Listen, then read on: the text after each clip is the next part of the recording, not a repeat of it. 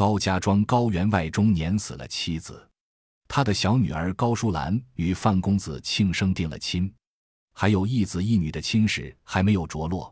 高员外日夜为他们操心。高员外的儿子高健人品好，性情豪爽，又懂得武艺，喜欢郊游。他立志要娶个美貌贤淑的姑娘。这天，他告诉父亲要出门访友数日。且说舒兰小姐的未婚夫范庆生因父母双亡，没法生活，只好投奔岳父家去读书，准备来年上京应考。高员外见女婿仪态不凡，十分欢喜，安排他在花园主管就读。大小姐玉兰生性粗俗，相貌丑陋。高员外虽然多方托媒，至今仍然无人求亲。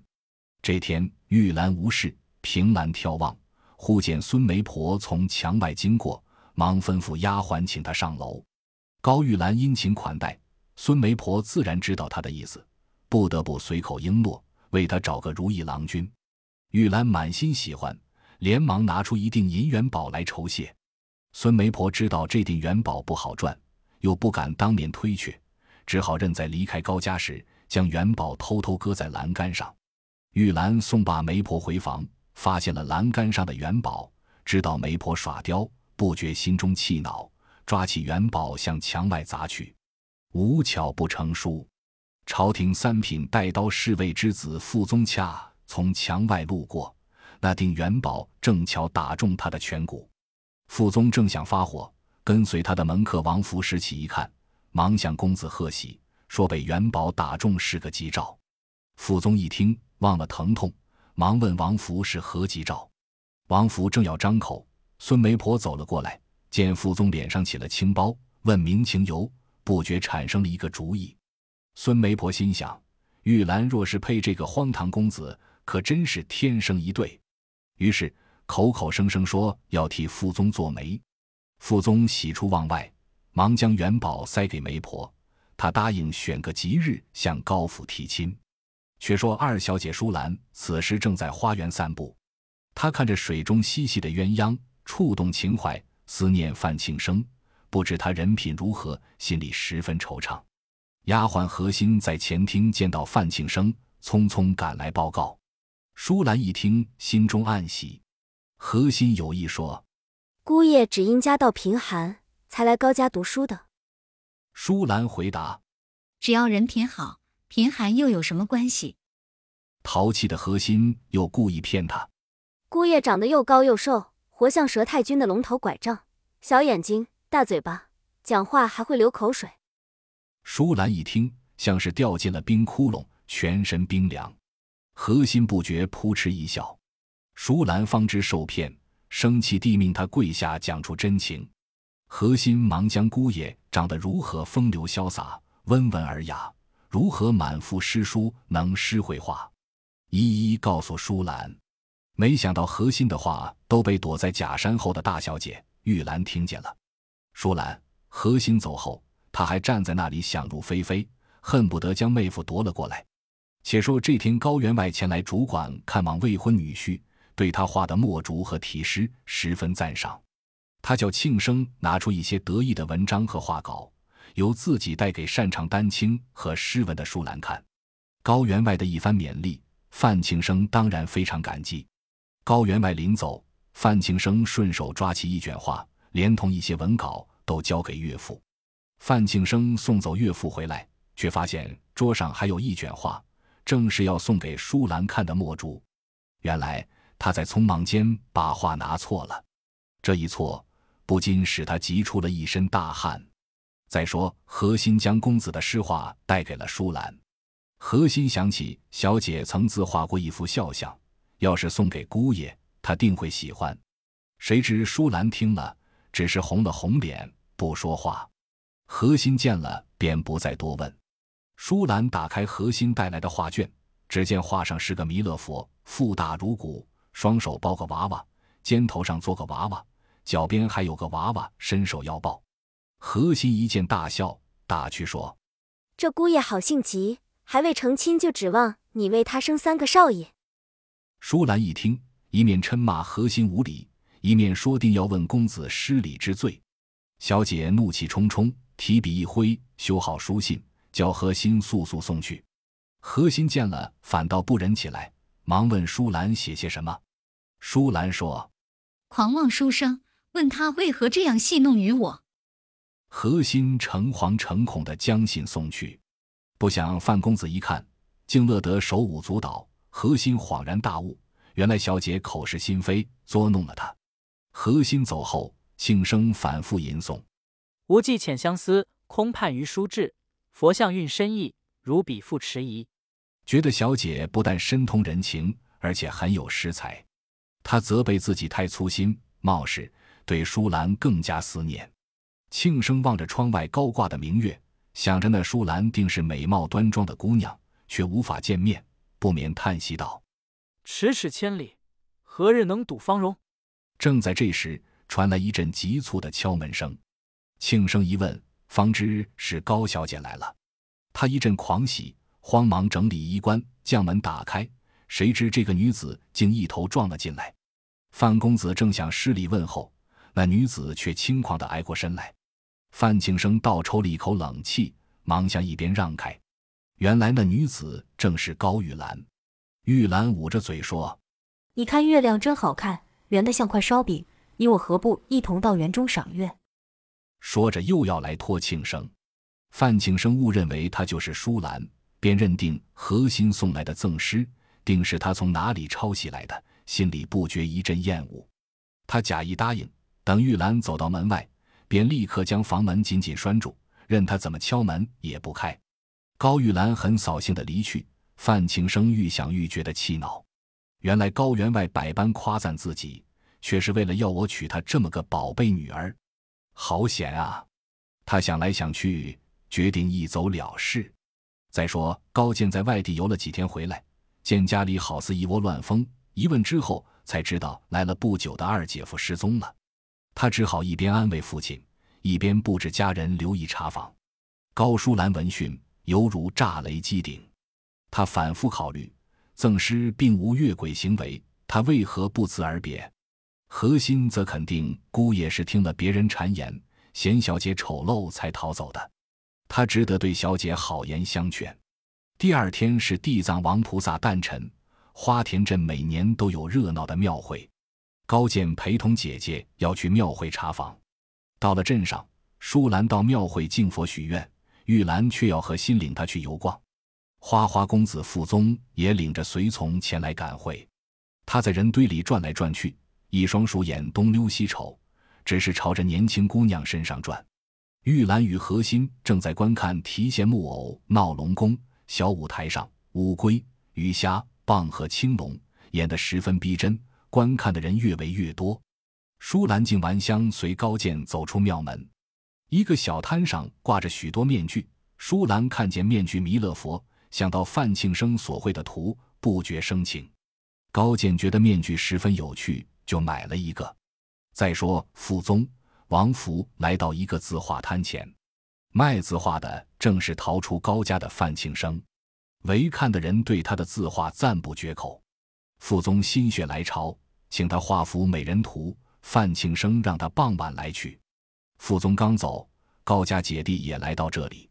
舒兰觉得字画的笔迹很熟，一时又想不起在哪里见过，于是也请范庆生在自己的扇子上作画题诗。庆生见舒兰既文雅又美貌，不由得多看了几眼。画毕，高见复吟时，庆生指着高见手中的面具说：“拿它代润笔就行了。”高见就将面具赠送。又另付了银子。高见姐弟走在傅宗后面，恰巧被东张西望的傅宗看到。他一眼瞧见美貌的舒兰，心下狂喜，立即拨开人群往回走。傅宗的家丁牵马跟来，路人慌忙退让，竟将一个吃石滩击倒，一锅热水泼在马腿上，那马痛得狂跳起来，一时人群大乱。傅宗被围在人群中，动弹不得。等到他挤出身来时，高见姐弟早已不知去向。却说舒兰回到家中，反复观看扇面，字画笔记越看越面熟。高员外拿出庆生的诗稿细细比较，发现竟是同出一首，全家大喜。原来范公子尚未去远，高员外教过家人高望，命他带上书信，立即把在花田镇那位卖字画的姑爷接回来。高望正要动身，何心赶来，叫高望将小姐肖像带给姑爷。他想，公子一见肖像，定会立刻回府。傍晚，傅宗与王福到字画摊取美人图，不巧范庆生被邀到酒楼题字去了。傅宗就在摊上坐等，他顺手翻看美人图，认出画的就是庙会上见过的那位美人。傅宗越看越爱。嚷着要买下这画，王福却指着画上题诗告诉他：“字画先生也已看上这个美人了。”傅宗哪里管这些，只是叫家人打听他是谁家千金，死活也要将他抢到手。再说高望一路打听字画先生的摊子，这时天色已暗，见有人坐在摊前，忙问是不是姑爷范庆生公子。那王福一听叫姑爷，心生诡计。忙示意傅宗，傅宗立即含混地应了一声。傅宗接过高望递来的书信，笑想，打开一看，顿时狂喜，真是得来全不费工夫。他决定冒名顶替到高府招亲，主意一定，命高望先回，告诉员外自己明天赶到。第二天，傅宗备下厚礼到高府下聘，高员外喜匆匆出来会见女婿。见家人们在窃窃私语，不知何故。走到厅堂一看，原来是个陌生黑探头，吓得他倒抽了一口冷气。傅宗的家丁捧着聘礼鱼贯而进。高员外听家人禀报，才知那黑探头是当朝三品带刀侍卫之子傅宗。傅家有权有势，傅宗又有许婚书信，肖像为凭，只急得他直跺脚。高见一看事情不妙。只好亲自去找范庆生，他跳上马一溜烟朝花田镇疾驰而去。谁知庙会已过，字画摊也收了，范庆生竟不知去向。吉日一到，傅宗披红挂彩到高府迎亲，却见高家大门紧闭，静寂无声。傅宗怕变卦，就叫家人将高府团团围住，大声呼喊：“如不送出新娘，就要动手砸门。”舒兰在绣楼哭啼。宁死不嫁，血气方刚的高健拔出宝剑要前去拼命。高员外怕得罪官府，死死拦住不放。何心急中生智，提出让少爷男扮女装，先到傅府应付一下，再设法脱身。事已至此，高员外也只好依了他。何心连忙替高健装扮起来。且说花轿快要进庄，王夫提醒傅宗不能惊动老夫人，免得节外生枝。等明天生米煮成熟饭，再慢慢求告。那时老夫人定能应允。于是花轿便从后门悄悄进府。傅宗的母亲家教颇严，故傅宗只敢在外放肆，瞒住母亲。这几天傅宗母亲不见儿子，女儿红莲明知兄长在外胡闹，也只好替他搪塞。红莲走后，父母记起孙媒婆曾为高府玉兰小姐提过亲。想早日替他完婚也好有所约束，便传话书童有请公子。那书童只得扬称公子有病，在书房养息。谁知父母一听儿子有病，就叫丫鬟领他到书房探视。书童一听，急忙禀报傅宗。傅宗情急生智，叫丫鬟将新娘带到红莲房中暂且躲避。急得假新娘高见，心中暗暗叫苦。傅宗急忙吩咐家人收拾酒菜，自己脱下红袍，正要上床装病，但老夫人的脚步声已到门边，他慌得一头钻进被窝。老夫人进房一看，好生奇怪，傅宗躺在床上呻吟，鞋子却未脱。再看房中摆设与墙上的喜字，顿时恍然大悟，不由得怒气上冲。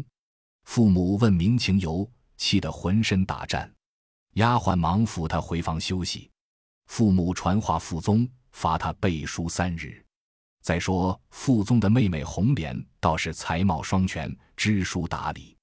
他回到房里，想起终身大事，默默祷告苍天，保佑自己嫁一个如意郎君，千万不要嫁个像哥哥那样的浪荡鬼。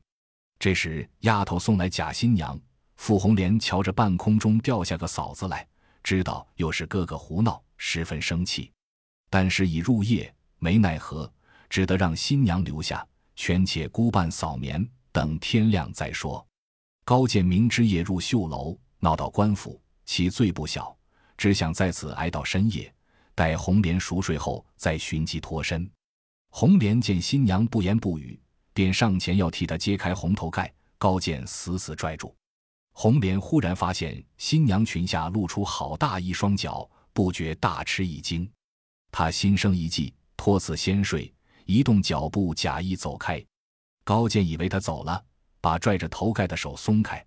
这时，红莲轻步上前，猛地揭掉头盖，一看，原来新娘竟是一个英俊男子。高渐一时着慌，怕他声张开来，忙跪下告诉小姐来龙去脉，求红莲宽恕。红莲听完，十分恼恨哥哥冒名顶替、无理取闹，决意帮助高渐脱身，成全舒兰与范庆生的婚姻。红莲见高渐一表人才，谈吐高雅，知书识礼，心里十分倾慕，有意以终身相托，又难于启齿。他羞答答的献上香茗一盅，欲言又止。高渐见红莲美貌端庄，温柔贤淑，也已钟情于她。便大胆向红莲表示了自己的心意，这真是安闲坐等有福享，双双掉进蜜糖缸。俩人相见恨晚，各诉衷肠，不觉天色微明。